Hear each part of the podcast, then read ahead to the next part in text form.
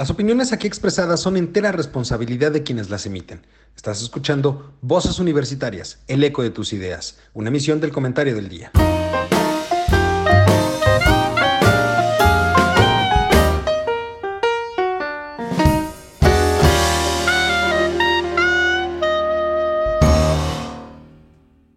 Hola, ¿qué tal mi querido público culto y conocedor? Ya es martes, martes de Voces Universitarias el eco de tus ideas el día de hoy en este programa muy especial porque es el cierre, el cierre ya de nuestra cuarta temporada del regreso. Hay que aclarar, cuarta temporada del regreso de este, de este su programa. Y para, para analizar varios temas eh, que tenemos en, en, el tintero, es un programa interesante. En realidad no hay un tema en específico, vamos a abordar varias cosas pero pues saludo a mis queridos amigos, compañeros y colegas que usted conoce, conoce bien y los ha escuchado cada semana, empezando por mi queridísimo doctor Juan Araque. Juan, ¿cómo estás? Muy buenas tardes. Bien, bien, buenas tardes. Aquí recostado, como me podrás ver, con toda comodidad, en tierras queretanas, Sí, se le ve bastante cómodo a usted, ¿verdad? No, no, Solamente le falta ya tener ahí al lado al que lo esté abanicando y, y, un eunuco, un eunuco. Bueno. Bueno. Mario, ¿cómo estás? Muy buenas tardes. Pues yo muy bien, don Eduardo, afortunadamente sin enucos y sin nadie que me ventile, por lo menos aquí con la ventana abierta me llegarán los, los aires del, del, norte que están entrando en este momento. No, muy bien, muchas gracias aquí, listos para platicar un rato con, con un par de muy buenos amigos, contigo Eduardo y con don Juan. Qué gusto verlos a los tres. Oigan, y Charlie, bueno, pues ya saben, Charlie tiene ahí muchos pretextos, que si supuestamente está en un curso, que si es de eh, un curso de, de seguridad. Vaya usted a saber, lo cierto es que se le descuentan estos, estos momentos, ¿no, Juan? Pues es el acuerdo al que llegamos. Sí, sí, sí, sí. Es, es un principio. Se le avisó. Lo que, pasa, lo que pasa es que lo descubrieron que es el hacker que tenía la Lotería Nacional en, en cuarto y las doce con respecto a que iba a revelar los secretos más recónditos de los premios gordos de la Lotería Nacional. Lo, lo, creo que lo busca, lo busca Anonymous por haberlo este, hackeado a él. Y iba a, iba a revelar el secreto de la longevidad de eh, Chabelo y de la reina Chabela. Entonces, pues por eso no, no, se encuentra ahorita con nosotros. Pero ya no tarda, ya no tarda. Eh, de todas maneras, pues se le descuenta, se le descuenta mediodía, cuando menos, ¿no?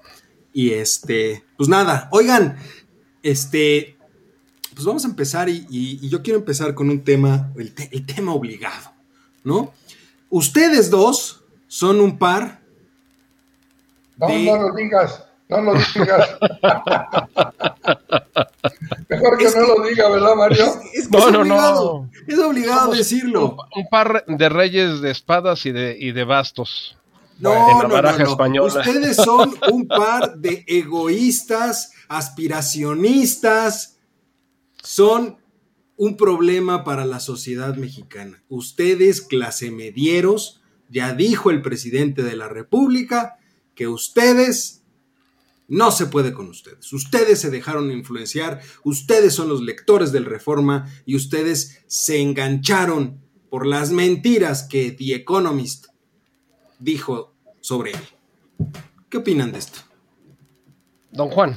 A ver tú, Mario, porque yo no leí lo... No, pero fue el New York Times, ¿no? No, fue, bueno, fue... Eh, este, fueron todos. Fueron todos. es que quién no, ahorita ya quién no. Fue Le Monde en, en, Francia, fue Economics en Inglaterra, fue otro diario en, en Alemania, eh, después fueron los norteamericanos, el New York Times, fue el Washington Post, fue el, este, Wall Street Journal, o sea, realmente eh, somos eh, la, la, clase, la clase intermedia de este país que por desgracia hemos dedicado nuestra vida, que ya es un poco larga, mi querido don Juan, en el caso tuyo y mía, este, pues a trabajar, a pagarle impuestos a, al país.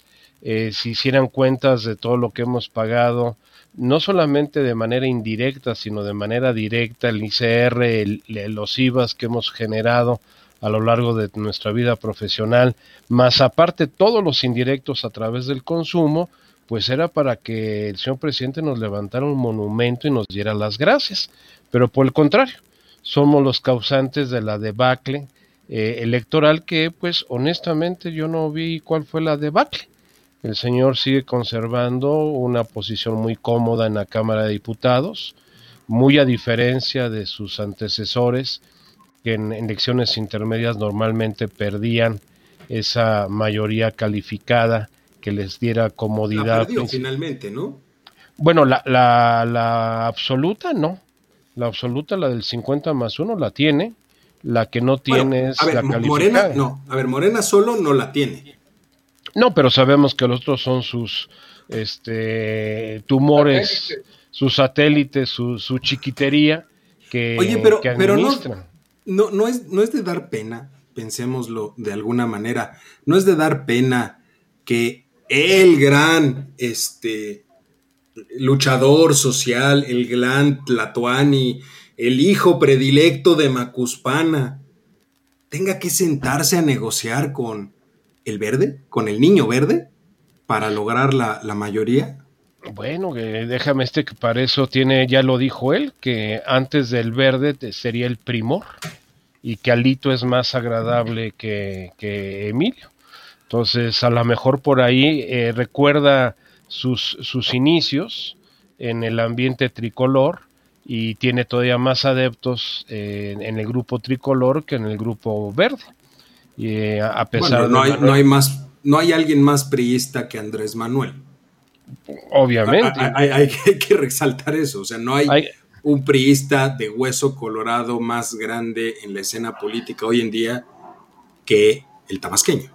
Y recordemos que pues fue también un clase mediero que dejó su lugar de origen en Macuspana, Tabasco, para venir a la Ciudad de México a conquistar a la Universidad Nacional Autónoma de México, aunque le costó 14 años terminar la carrera, o sea, algo similar a lo fósil, ¿no? Fíjate, eh, eh, yo, escribía hoy y, publicaba en, mi columna de hoy, en el comentario del día, y ponía yo, el, el texto se llama Incongruencias, porque a mí me llamó mucho la atención algo. Sí arremetió, bueno, para empezar, justo después de la elección, el día después a la elección, el lunes 7, pues él dijo que estaba feliz, feliz, feliz, porque pues el resultado era muy bueno, que bastaba con convencer a algunos priistas para lograr las mayorías, etcétera, etcétera. Eso lo dijo en la mañanera.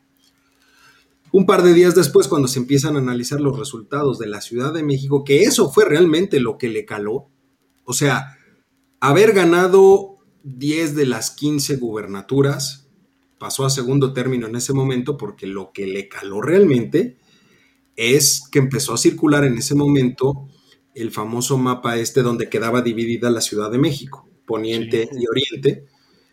Y eso fue lo que le caló, porque finalmente yo lo veo desde esa perspectiva, pues él fue jefe de gobierno de la Ciudad de México y pues le cala que ese bastión que supuestamente tenía tan seguro se le haya volteado. Y ahí fue donde arremetió en contra de la clase media. Ahí fue donde los llamó aspiracionistas, eh, eh, triunfar a costa de todo. Inclusive terminó con una frase que yo no entendí el motivo, pero para él seguramente es importante que a pesar de todo eso son los que iban a la iglesia. Es, lo que decía. O sea, ya de entrada está encasillando conservadurismo con clase media, con cuestiones eh, religiosas, para empezar. Lo cual, ok, podría, podría pasar. Pero la gran incoherencia que yo encuentro y lo ponía en mi artículo de hoy, es que en el evento que tuvo el domingo en Oaxaca, dice, textualmente dijo, que somos envidia, o, sí, somos envidia del mundo por la forma en la que se está gobernando, por el apoyo de los más pobres, la clase media y los empresarios.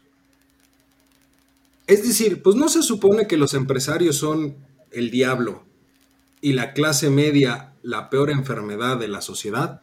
Ya no entiendo. O sea, la incongruencia que maneja o que ha manejado en estas últimas dos semanas es impresionante. Yo, yo, yo te diría, don Eduardo, que hay, que ver una serie de, factores. Esta semana que, ha transcurrido desde el pasado martes que platicamos, pues eh, el tablero de ajedrez político se ha modificado tremendamente.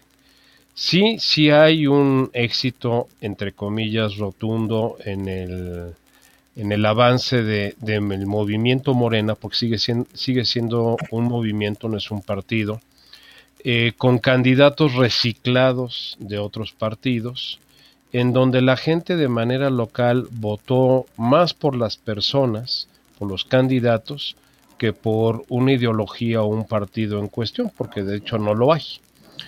Eh, en el caso de la Ciudad de México es muy marcado y muy patente la desilusión que se ha vivido a lo largo de estos dos años y medio, incluyendo pues hasta la despedida con mariachis y flores blancas, una por cada 12 mil Qué, qué penosa escena, ¿eh? ¿eh? Pero para tirarnos por la ventana y, de veras darnos vergüenza de que gente con esta calaña, con estas características, se diga que está dirigiendo a nuestro país. Eh, el día de hoy apareció en la mañanera médica, en su sección médica de los martes, y pues oh. casi, casi lo suben a los altares, ¿no? A pesar de que ir a la iglesia cada ocho días pues no es muy bien visto por el señor presidente. Eh, más sin en cambio, pues él sí se dice seguidor de Jesús, eh, Jesús Cristo y se dice que es un hombre con pensamiento metafísico y de la eh, fraternidad universal, que no sé cómo junta todo este tipo de pensamientos en, en una línea místico-religiosa que de acuerdo a su punto de vista profesa, la cual desconozco a ciencia cierta cuál es, pero la Iglesia Católica como tal pues parece que no está muy, muy dentro de sus planes. Eh, aquellos que profesamos el pensamiento religioso católico y que vamos a misa los domingos, pues tampoco estamos dentro de sus planes. Y pareciera que otra vez regresamos a ese juarismo que nos quisieron enseñar oficialmente durante la época cardenista, cuando la educación se volvió laica y que eh, llegabas a la escuela y volteabas el Sagrado Corazón de Jesús y al, reverso estaba la esfinge de Benito Juárez, para cuando fuera el supervisor de la, de la CEP.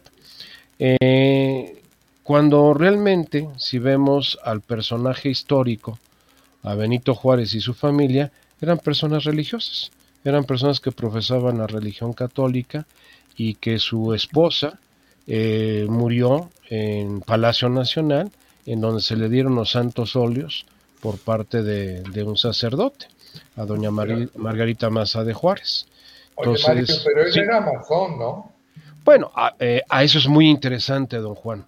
La masonería ha sido demasiado vilipendiada y utilizada eh, para justificar muchas cosas, pero yo te puedo decir que la masonería en México en el siglo XIX, los principales jerarcas de la iglesia pertenecían a la masonería.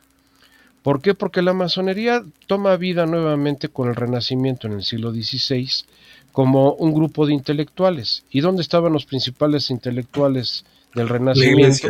En la iglesia. Así es. Entonces, eh, vemos que hay en la actualidad, en la actualidad, hay logias eh, judías, eh, donde los judíos, y nadie puede decir que los judíos no creen en Dios, o sea, y uno de los requisitos que tiene la masonería inclusive es el de creer en Dios. ¿Qué Dios? Pues el que tú quieras, el que tú consideres conveniente, e inclusive la Biblia, la Biblia judio-cristiana, se utiliza en las tenidas masónicas. Entonces ha sido un tema que ha favorecido a grupos de poder por la secrecía y vamos a decir el manejo hasta cierto punto discrecional de los rituales masónicos que los han llevado a que son adoradores del diablo y que se hacen orgías este, satánicas y todo esto, pero realmente no.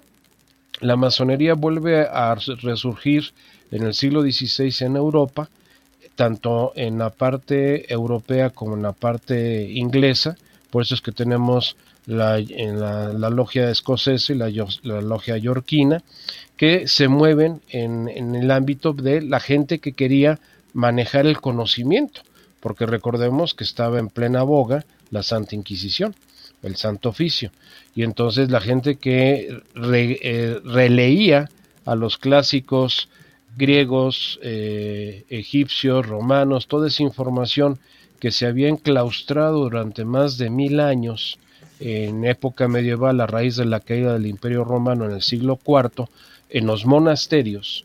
Los monasterios, si los vemos, eh, son masónicos. Los monasterios están divididos en tres cámaras, como está dividida la masonería también, en el aspecto de que la, cámara central, la tercera cámara de un monasterio, es la biblioteca.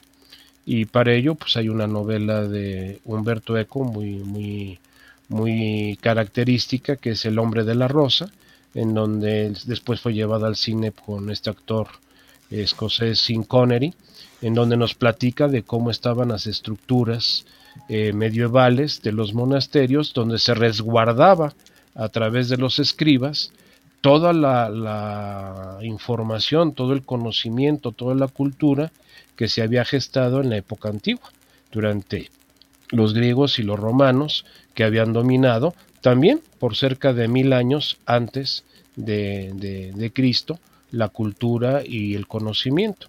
Entonces, eh, eh, el, regreso de la masonería en el siglo XVI con el Renacimiento lo vemos en Estados Unidos, la creación de, Estados Unidos como esas 13 colonias que se independizan, los padres de la, de la independencia, todos pertenecían a logias masónicas y de hecho la constitución de Estados Unidos es una relatoría de los principios masónicos. Y si lo vemos en su moneda, en su moneda, perdón, este Eduardo, en su moneda tienes el triángulo con el ojo que todo lo ve, eh, siendo la cúspide de la pirámide del conocimiento, que es el, símbolo del dolos.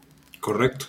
Y, y, curiosamente en ese renacimiento que hubo hacia acá, empezó a permear sobre todo en las clases altas, pero después fueron justamente esas clases medias las que le dieron la burguesía, justamente entendiendo la clase media como los burgueses, aquellos que no necesariamente viven de sus rentas, pero tampoco están en una posición incómoda, económicamente hablando, son los que le dan sustento finalmente a todo ese movimiento que en muchos países es la base de la fundación de muchas instituciones. De hecho, eh, la burguesía desplaza a la aristocracia porque la aristocracia se había vuelto un ente parasitivo dentro de las cortes de las casas monárquicas. Eh, el medievo eh, da paso de los señores feudales que se habían apropiado de las provincias romanas al momento que Roma cae en el siglo IV, los que quedan como dueños de territorios y de población, eh, son los, los, eh, romanos que estaban como cónsules, como procónsules o como gobernadores en las diferentes provincias del Imperio pues, Romano. Corrígeme si me equivoco, pero finalmente fue lo que dio paso propiamente al sistema parlamentario, porque al eliminar la rancia aristocracia que existía en ese momento, finalmente empiezan a migrar a todo el tema constitucional y la monarquía, si bien es cierto, es vista como una institución de unidad, la transforman totalmente en, una institución parlamentaria y empiezan a surgir algunas de las monarquías constitucionales, no como las conocemos hoy, pero las primeras bases se sentaron en ese momento. Bueno, déjame decirte que en el siglo XII eh, la primer monarquía que se vuelve constitucionalista parlamentaria es la, inglesa, al cortarle la cabeza a Carlos I de Inglaterra y Thomas Cromwell tomar la, este, ser el, guardián del Estado este, inglés. Que fue, la última vez, que fue la última vez que un monarca acudió a la Cámara. Efectivamente. Y, ese monarca este, le costó la cabeza. Le costó la cabeza y se forma lo que conocemos el día de hoy, que ha sostenido por más de mil años a la, corona inglesa, eh, el Commonwealth, o sea, la, unión de los comunes, la unión de, los territorios de la Gran Bretaña como el Reino Unido, que es lo que le ha dado esa consistencia a, ese, a esa territorialidad que conocemos el día de hoy como Inglaterra o el Reino Unido. Eh, ya no son tantos. ¿Perdón? Que ya no son tantos. Mm, pues se siguen defendiendo. Se mantienen, los, originales se mantienen, o sea, eh, las tierras altas y todo eso. El único que según yo, no, no, a ver, de hecho del Reino Unido, como tal, siguen siendo los mismos. Es Inglaterra, Irlanda del Norte y Escocia. Y por ejemplo, ahorita que, que vamos a aprovechar esta temporada para tomar un descanso de verano, yo les recomendaría para este tema en particular que estamos abordando, vean eh, dos series de Netflix que ya tienen un buen rato.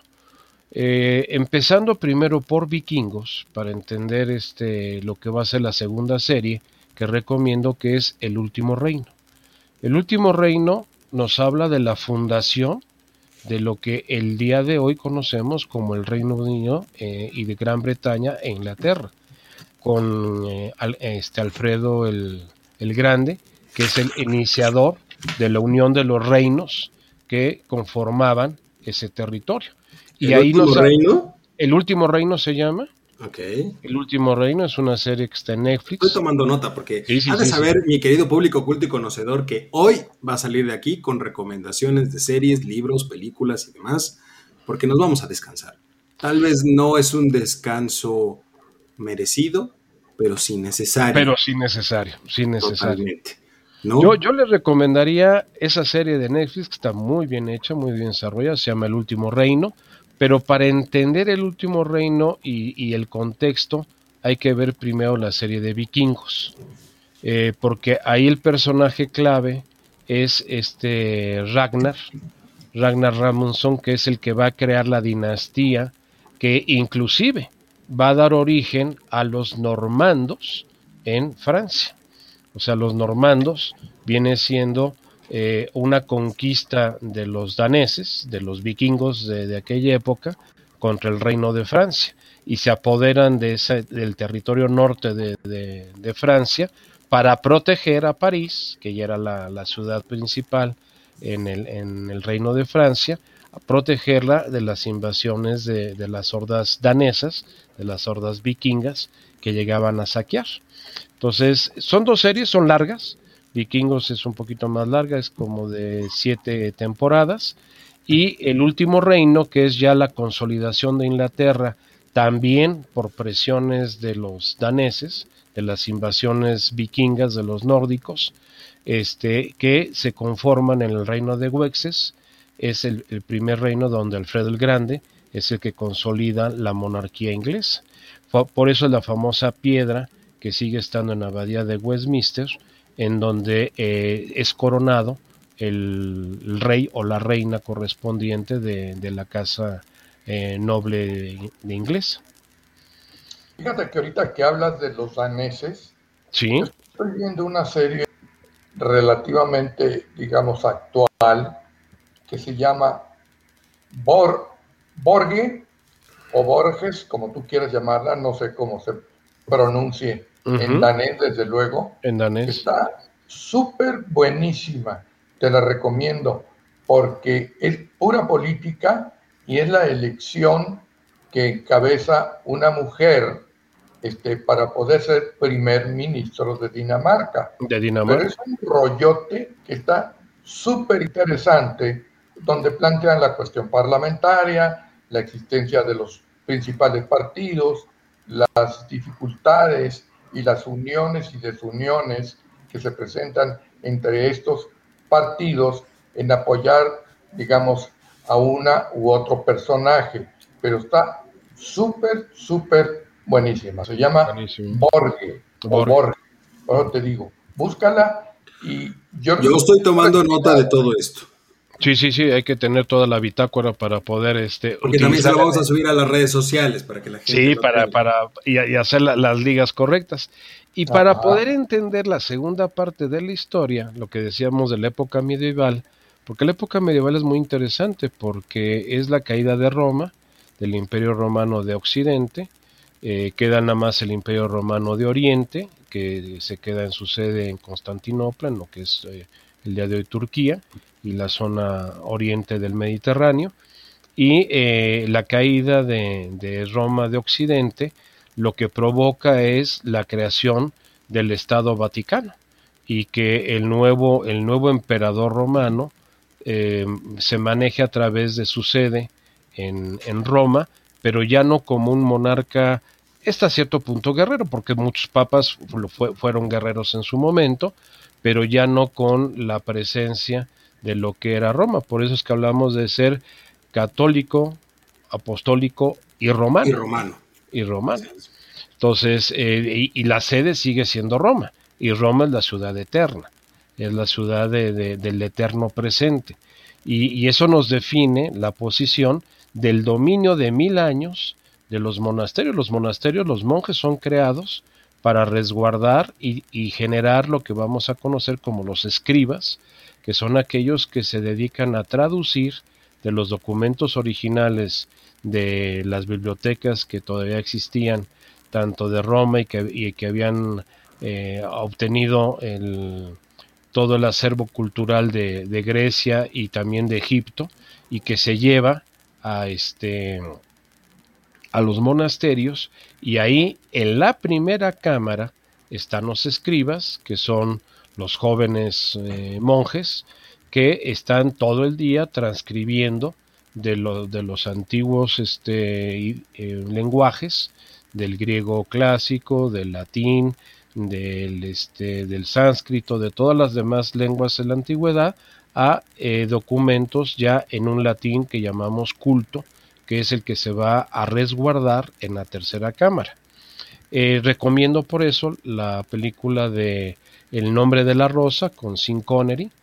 Eh, está muy apegada al libro de, Humberto Eco, el cual pues es muy superior el libro obviamente por todo el planteamiento que hace de la, de la intriga palaciega que se da en el monasterio, pero por eso los monasterios en el Renacimiento van a dar paso a través de las casas nobles, de, los señores feudales se van a convertir en casas monárquicas y van a crear una institución que hasta nuestras fechas sigue estando vigente, que se llama la universidad.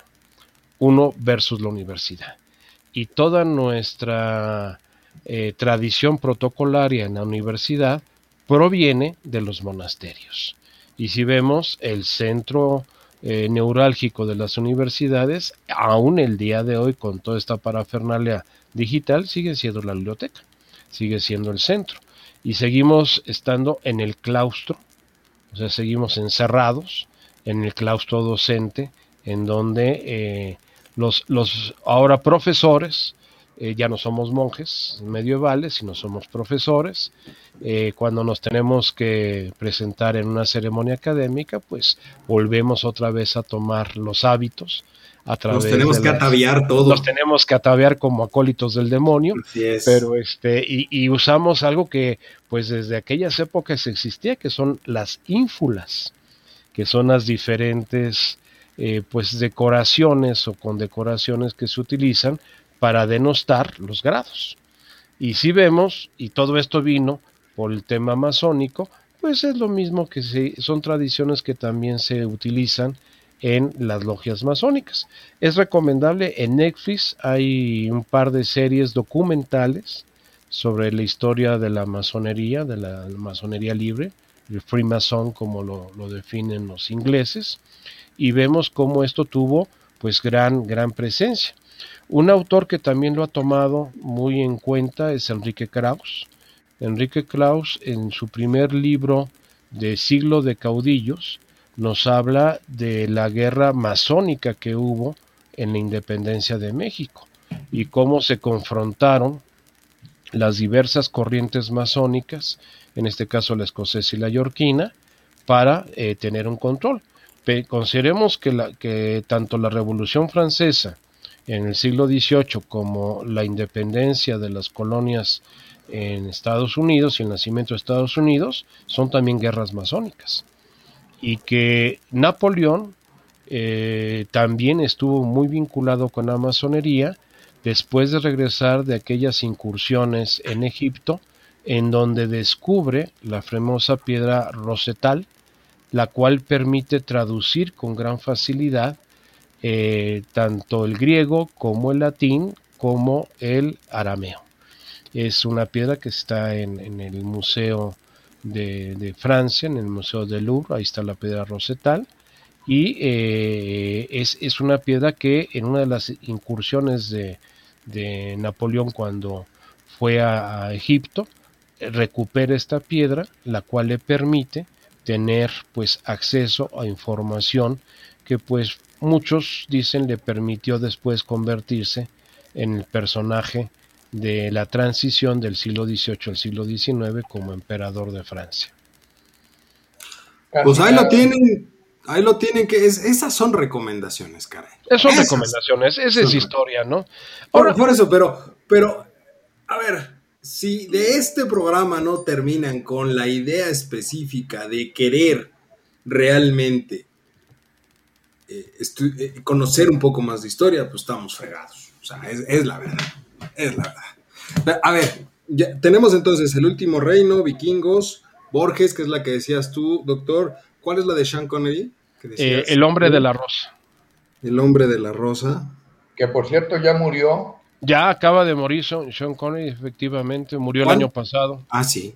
El famoso agente 007.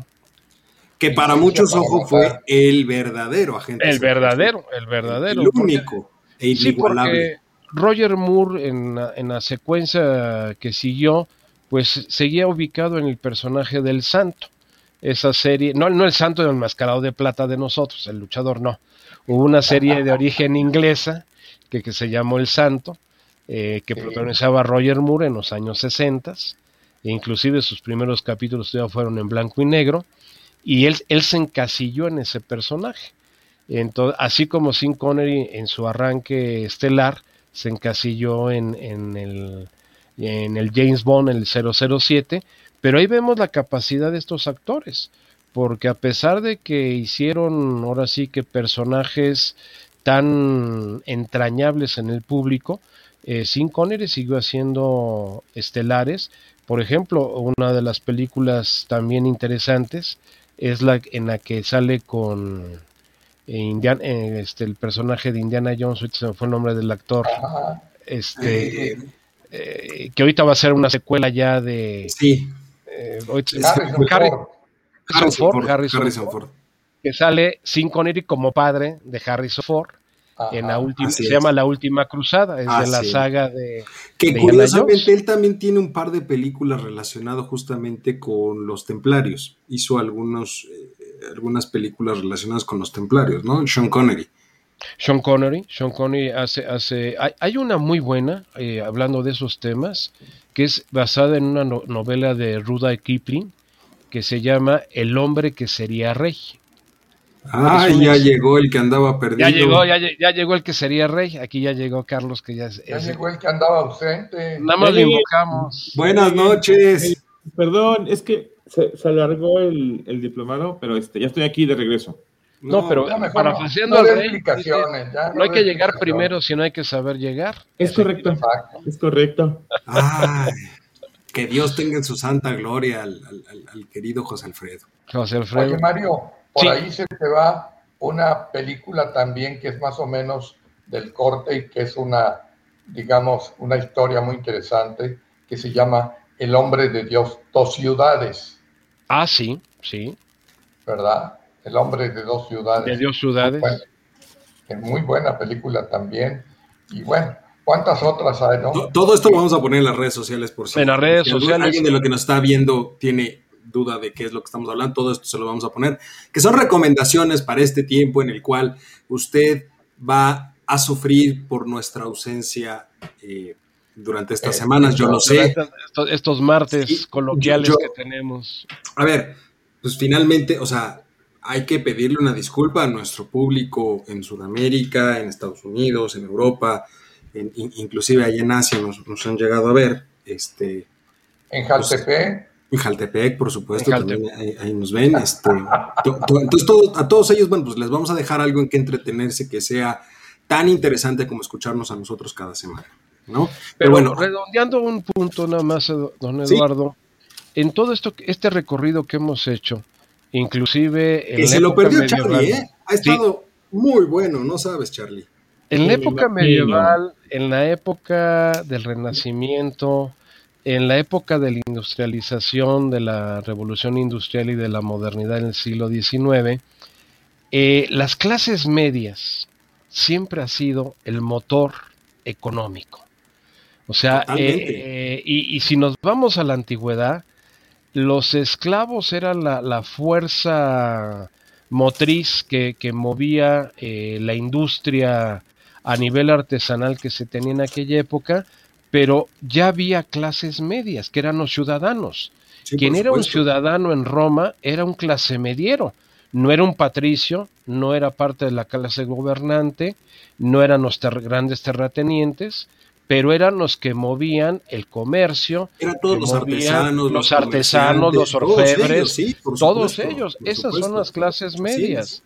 Estados Unidos. Y qué curioso, perdón que te interrumpa, pero si vemos cualquiera de las teorías económicas, ya sea aquellos que buscan irse hacia el libre mercado netamente, o aquellos que todavía asumen que algo del comunismo, socialismo puede funcionar en cualquier país, que ahorita haré algunas recomendaciones sobre ese punto en específico porque me llama mucho la atención lo que sucede ahorita en Centro y Sudamérica.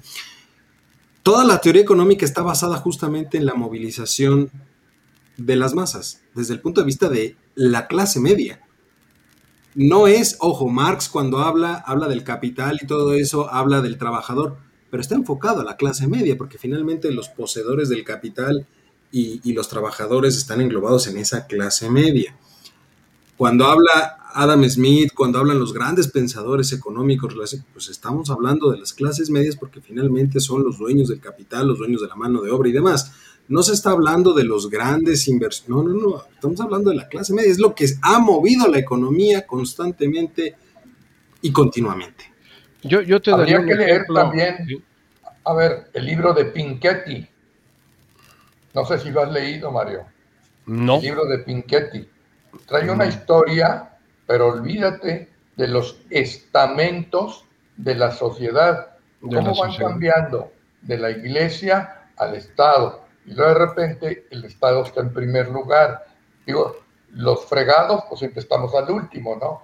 Pero estos son los que van moviendo de alguna manera toda la cuestión económica, lógicamente con un poder este, verdaderamente, casi se podría decir infinito. Te lo recomiendo es de Pinchetti, no me acuerdo si se llama Tecnología y Modernidad o Economía y Política. Es un excelente libro, pero es un tabique, ¿eh? olvídate. Hay que echarle muchas ganas para leerlo. Yo creo que... esos libros ya son así como para gente muy cañona, ¿no? Claro, claro, por supuesto. Yo me voy con un libro... Para nada, cualquiera lo puede leer. Yo voy con un libro más simple, más sencillo, que a lo mejor nos puede dar un poquito como más luz a mucha gente que no conoce esos términos, como la rebelión de la granja. Bueno, ese es de Orwell, Más simple, sí, exacto, sí, pero muy, simple, accesible. Más sencillo, pero muy franco. Muy accesible. Ajá, no, pero... Es que los libros que, que, ya nos están recomendando, pues sí son así como para traer ya conceptos muy fuertes. Y este es mucho más sencillo, más planito y que a lo mejor puede dar introducción a, a otras personas. Bueno, puede ser el, punto de inicio, pero hay que ir a lo demás, o sea, esa es, la idea siempre, sí, sí, sí, tienen que tirarle lo demás, ¿no? Pero antes, antes, Charlie, de, que tú nos des tus recomendaciones, doctor, tú tenías también unas recomendaciones que me platicaste, por ahí. Híjole, a ti que te, tú que traes tres libros al mismo tiempo. ahorita, por ejemplo, América, mi gran amigo, mi gran amiga, desde luego muy querida, me regaló tres libros, ¿no?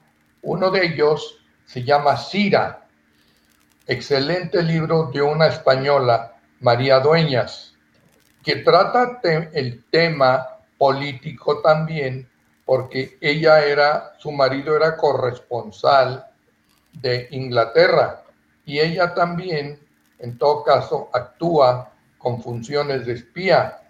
El libro primero es Tiempo de costura, Tiempo de costura, sí. De hecho, también está la serie. También está la serie en, Netflix de, tiempo de tiempos de costura. Bueno, Y luego sigue este que se llama Cira, por supuesto.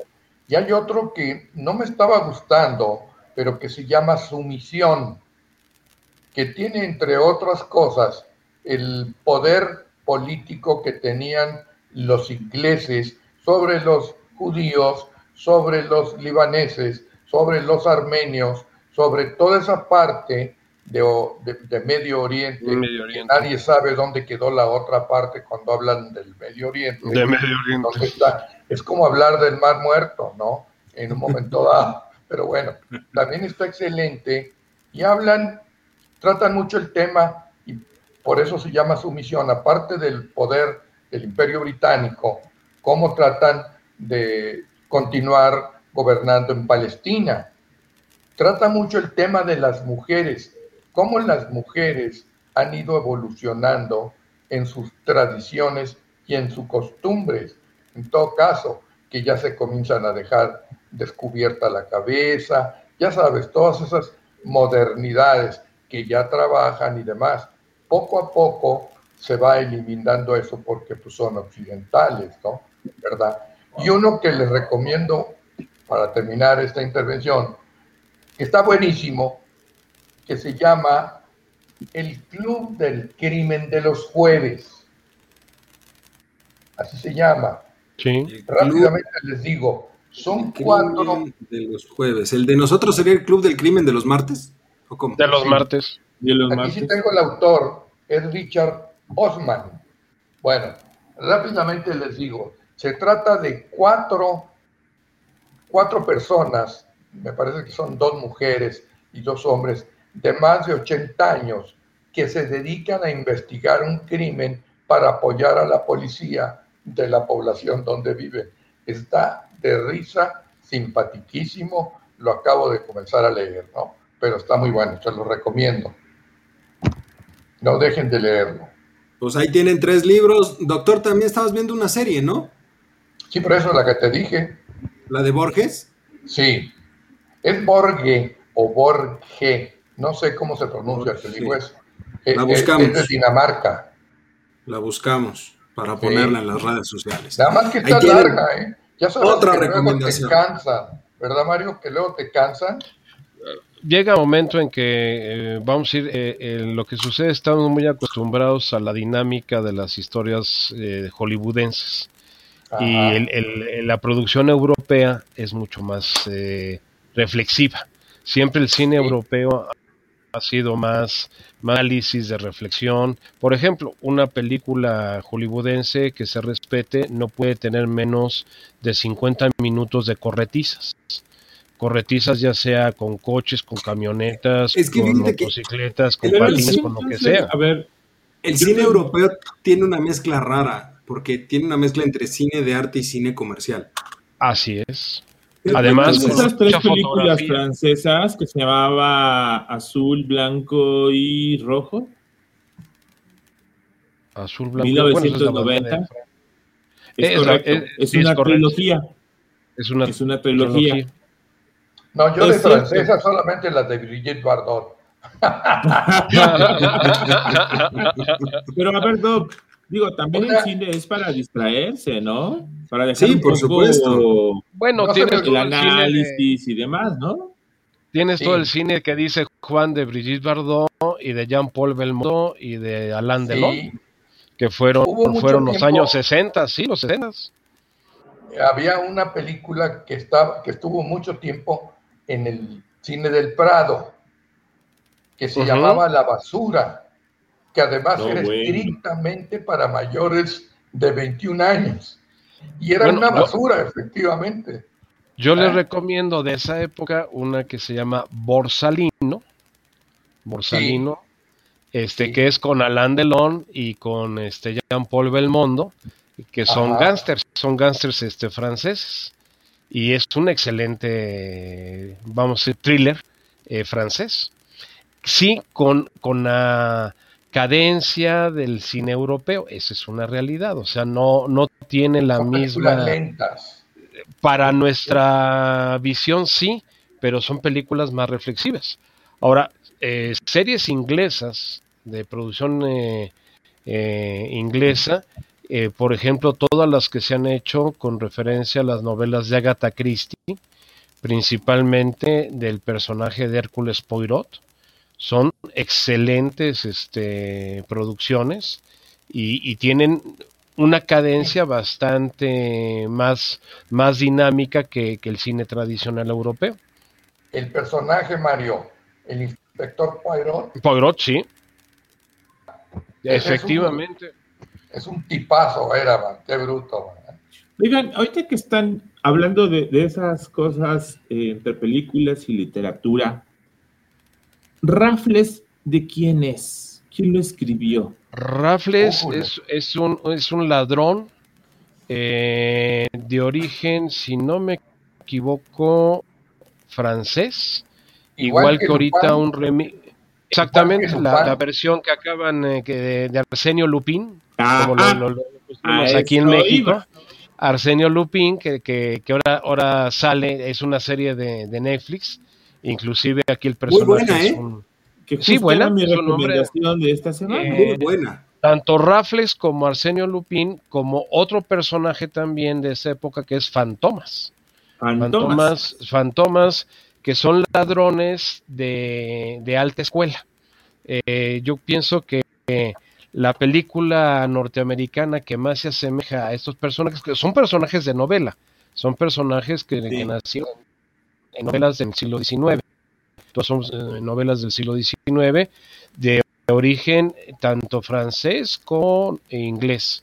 Y eh, la respuesta norteamericana fue aquella película de Cary Grant con este la princesa de Mónica con Grace Kelly que se llama El gato, que él protagoniza a un ladrón de alta escuela que al final se acaba enamorando pues de la chica, toda una película muy melosa de hollywoodense. De las romanticonas clásicas. las romanticonas clásicas, antes de que Grace Kelly se casara con Rainiero y se convirtiera en la princesa de Mónaco.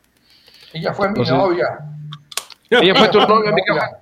Pero ella nunca lo supo. Era un amor platónico. Era un amor platónico. Se nos veíamos en la sala de cine. Ahí, platicábamos. Ajá.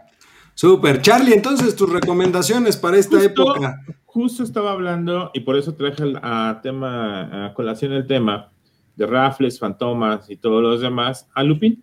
La serie a recomendar Arsenio Lupin, Lupin. Arsenio Lupin. O Lupin, como lo dicen los franceses. claro, en francés, hombre. De hecho, aquí nosotros llegamos a tener hasta, este, ¿cómo se llaman? Iba a decir pasquines, pero no, después me, me pueden reclamar en la... No, son historietas. Son historietas, efectivamente, son, historietas. Son historietas. Son historietas. muy conocido en México, el Fantomas, ¿eh? Muchos años. y también de Arsenio, Arsenio Lupín también no, lo, lo tuvimos. De, él no, no las he ubicado. He ubicado las de Fantomas, pero de Arsenio Lupin no ni de, de Raffles solamente lo que fue a publicar novelas inmortales hace muchos años, en los 80s, 90 cuando eh, eh, no sé si era Egea, era Beat o era.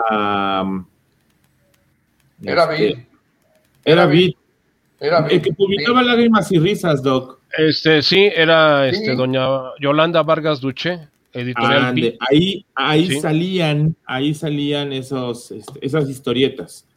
Eh, por cierto, acabó en la cárcel el marido. Sí. ¿De la parra? Sí. el esposo de la Duchess fue el marido. Primero se fugó a Estados Unidos, lo trajeron de allá. De la parra. Y metieron a la cárcel por fraude fiscal. Eh, lo que pasa es que ellos después se metieron en, negocio hotelero. Tuvieron negocio hotelero. Cristal. Eh, cristal, todo lo que era la, cadena Cristal, efectivamente era de. Que desaparecieron desaparecieron, desaparecieron a raíz de esos escándalos que hubo. De hecho, una, una de las nietas de doña Yolanda es la eh, este, directora de orquesta. Este, ahorita se me fue su primer nombre de La Parra, eh, que, sigue la Parra. No, Alondra. ¿Eh? Alondra. Alondra. Alondra, de, la, Parra.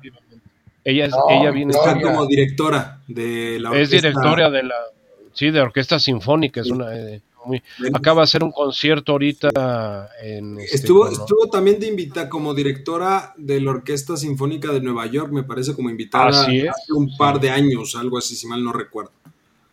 Sí, eh, eh, toda esa familia de La Parra son, son los, este, los descendientes de doña Yolanda Vargas Duché, que es su principal personaje que la hizo ahora sí pasar de la clase media a la clase alta, fue Mimín Pingüín.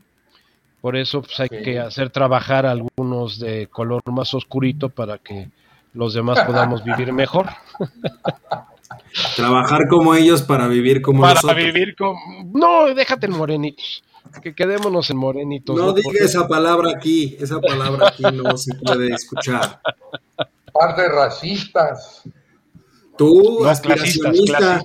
Clasistas, aspiracionistas. Tú, aspiracionista. ¿Qué, ¿Qué, eso, híjole, me trae vuelto loco porque. ya, ya, llegaste tarde, ya tocamos ese tema hace rato. Yo.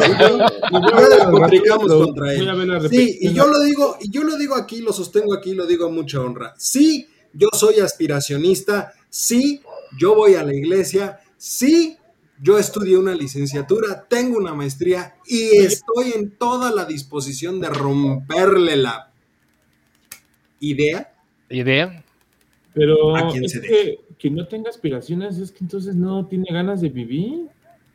No, sí, es que es más fácil controlar a un pueblo ignorante. No, pero yo sí quiero hacer muchas cosas, por eso nos metemos a estas cosas, al ah, claro. programa en vivo para tratar de exponer nuestras ideas, de aspirar a, que el mensaje llegue a la gente y pueda ser eh, causa o motivo para que ellos puedan encauzarse hacia algo, ¿no? Pero ¿por qué este, creen que se guardó el conocimiento y se enclaustró en los monasterios por más de mil años? porque es más fácil, es más fácil. controlar a un pueblo ignorante, supersticioso, eh, lleno de... recuerdo una película de Sean Connery, se llama El libro de la rosa. Ahí está. Nada más que llegó tarde. Recomiendo otra cosa, a ver, porque se nos va a acabar el tiempo. Recomienda cosas. Voy a recomendar cosas de terror. De terror. una de las cosas que a mí me gusta, un autor Cualquier libro que hablan de él, cualquier historia que lean de él, les va a encantar. Lovecraft. H.P. Lovecraft. Él es em, eh, como alumno de este, Edgar Allan Poe. Mm. Edgar Allan Poe eh, utiliza los, los terrores internos del ser humano para poder desarrollar sus historias. Y Lovecraft lo que hace es generar los terrores externos del ser humano.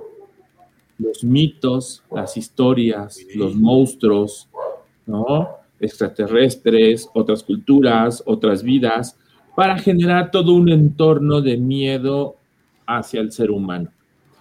Eh, si no lo han leído, léanlo. En las montañas de la locura, por ejemplo, es uno de sus libros. Eh, la ciudad sin nombre, los mitos de, yo siempre lo digo mal y siempre me corrigen, que son los mitos de Tulhu o Cthulhu, este, léanlos, son impresionantes. Eh, tiene muchísimos, muchos. Ah, Dagón, esa serie o esa historia, hijo, es impresionante. Dagón, eh, habla de monstruos eh, debajo del mar que tienen una manera de poderse relacionar con los seres humanos y generar una nueva especie. Este, no, la verdad, léanlo, sigan a Lovecraft porque tiene una manera de narrar tan impresionante que cuando volteas a tu ventana sientes que te están viendo, porque eso es lo que hace, que tu entorno se te convierta en una pesadilla. ¿No trabajará en el SAT este? No lo sé, pero puede, funcionar muy bien. Mari Carmen. Sí. es un compañero de Mari Carmen. De verdad, búsquenlo. Eh, yo les recomiendo alguna historia si les gusta el terror. Este, léalo. Es muy, muy este, interesante la manera de cómo te, cautiva. Eh, no, no, mira, si quieres, si quieres historias de terror, Carlos, espérate un mes con esta pareja infernal que se llama Ramírez de la O y Raquel Buenrostro y vas a ver qué historias de terror vamos a tener en este país. Y bueno, si quieren otro poquito de, historias más relajantes o más divertidas o que te puedan llevar hacia un mundo de eh, la investigación, de la ficción también, un poco de la aventura, porque es que yo conociendo a mis, mis queridos colegas, pues se van más a la parte intelectual, a la parte del ser humano y demás. Yo les invito a que lean algo de Dan Brown, este autor del el origen, del símbolo perdido, que habla un poquito de la ficción de la religión y cómo se van desarrollando esas cosas, ¿no? Son a lo mejor los autores más comerciales a los que estamos acostumbrados, pero son historias que te van a sacar de pronto de tu trabajo, de tu de la situación en la que estamos y tienen muchos libros, tanto Dan Brown como Lovecraft, para que se puedan este, ir em, empapando de ese tipo de literatura. Stephen King. Sí, a él no lo toqué porque ese es más especial. Él tiene... Es un género no tanto de terror, es más de suspenso, Stephen King. Eh, pues no, porque, a ver, It, o la película, bueno, el libro de eso, es, de eso. Este, está muy complicada. La primera parte, la segunda no me gusta, pero la primera sí está brutal. No, pero Christine, ¿dónde dejas Christine?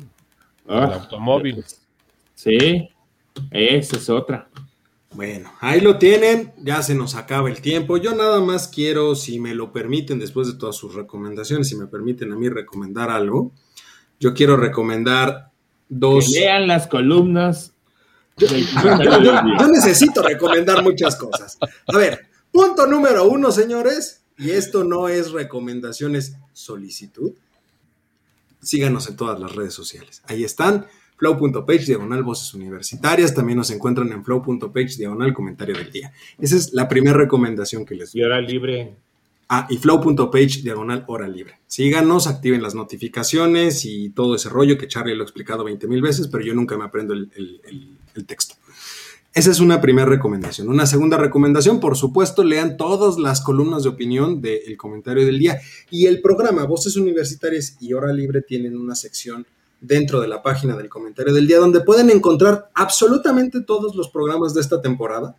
Pueden volver a verlos y también pueden volver a escucharlos en todas las plataformas. Estamos presentes en Spotify, en Apple Podcast, en Amazon Music, en Google Podcast, en Radio Public. Estamos en todos lados y por todos lados, así es que síganos y revivan todos los episodios de esta temporada. Estuvieron muy buenos, la verdad es que fue una temporada interesante, tuvimos candidatos, tuvimos mucho debate, la verdad es que creo que fue una temporada muy, muy padre. Ya la, siguiente se viene lo bueno porque se viene el cierre de año, presupuesto, vamos a tener mucho de qué hablar. Pero en cuestiones lúdicas yo les quiero recomendar dos series. Una que se llama Cuba Libre que la encuentran en Netflix. ¿Por qué la recomiendo? Es la historia de todo el proceso que ha seguido el, eh, Cuba, todo lo que ha sido eh, la época de Fidel Castro, la época de los hermanos Castro. Y lo, pongo a colación porque hoy en día en, en, todo lo que es Sudamérica se habla mucho de que el modelo cubano se empieza a expandir poco a poco. Ya no es el modelo que surgió con la Revolución cubana en los años 50, pero quedan todavía vestigios y parece ser que algunos de los gobiernos eh, de Sudamérica han decidido tomar algo o han decidido tomar pequeñas cosas de, lo que fue el modelo cubano.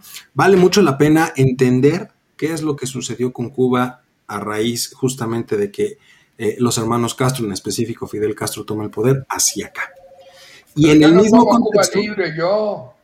Sí, pues, doctor, a usted le gusta mucho eso. Pues, ¿qué quiere que Mejor un mojito, en vez de una Cuba libre, un mojito. Fíjate, y del otro lado, ahora les voy a recomendar vodka. ¿En qué oh, sentido? Oh, bueno. Escuchen, oh, bueno. vean, la serie El último, Los últimos zares. Así se llama. Los, últimos, zares. También la encuentran en Netflix y narra lo último del el reinado de Nicolás II. Muy interesante, yo siempre lo he dicho y, me encanta a mí la historia de, Rusia, es una historia muy interesante, es un pueblo que sufrió mucho, eh, muy este, marcado por eh, conflictos sociales, eh, vamos, pero, pero vale mucho la pena leerlo también para entender en un momento dado cómo es que, ojo, uno de los monarcas más poderosos y más ricos de su momento, como lo fue Nicolás II, desapareció. O sea, no te explicas cómo alguien con tanto poder y con tanta riqueza desaparece. Y ojo, tuvo que ver la clase media ahí. Es una parte interesante. Lo mismo que en la Revolución Cubana. Entonces, es, esas dos... que esas dos véanlas, se las recomiendo, por supuesto, les recomiendo el artículo de The Economist, que todo el mundo lo tiene en boga. Léanlo para que entiendan qué es lo que sucede o por qué se habla tanto de ese artículo, se los recomiendo mucho. Iba a recomendar la, la serie de Lupin, pero ya la recomendó Carlitos. Y pues ya, esas son todas mis recomendaciones. Y Lupin ya están las dos temporadas, ¿eh? Ya están las dos temporadas, por cierto.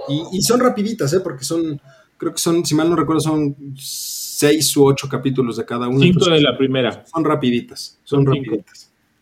Entonces. Yo, yo nomás quería hacer una. Perdón, Eduardo. Sí, sí, sí, eh, adelante. Tú hablabas de que estabas preocupado por lo que está pasando en Perú. Con eso iniciamos el programa. pues hay una serie en Netflix que se llama El último bastión. Y habla de por qué Perú, siendo el, segundo virreinato de la, del continente, el primero fuimos nosotros, el segundo fue este Perú, el virreinato del Perú, eh, está como estamos en este momento nosotros. Es, eh, es, una serie que está ubicada eh, a principios del movimiento bolivariano, que empieza a llegar a, esas regiones, y muy recomendable la serie, se llama El Último Bastión, y ahí vas a entender por qué otra vez este conflicto en la sociedad peruana, que pareciera que andamos muy de la mano. Esta, esta presión de las clases medias, de las clases obviamente opulentes que existen, que eran en, época colonial pues los dueños de, de, los medios de producción y pues de los ámbitos económicos, políticos y sociales de los dos virreinatos, tanto del Perú como el de la Nueva España en México. Pues ahí lo tienen. ¿Algo más, Charlie? Sí, yo quisiera comprometer al profesor Mario a que nos escriba en comentario del día. Ah, para que tenga una columna quincenal, mensual o semanal, como él quiera. Con todo gusto, con todo gusto lo haremos, mi estimado. Y que sea, no sé, a mí se me antoja, te digo una cosa, las clases que él, eh, yo tomaba con él, cuando nos hablaba de historia de México, es impresionante.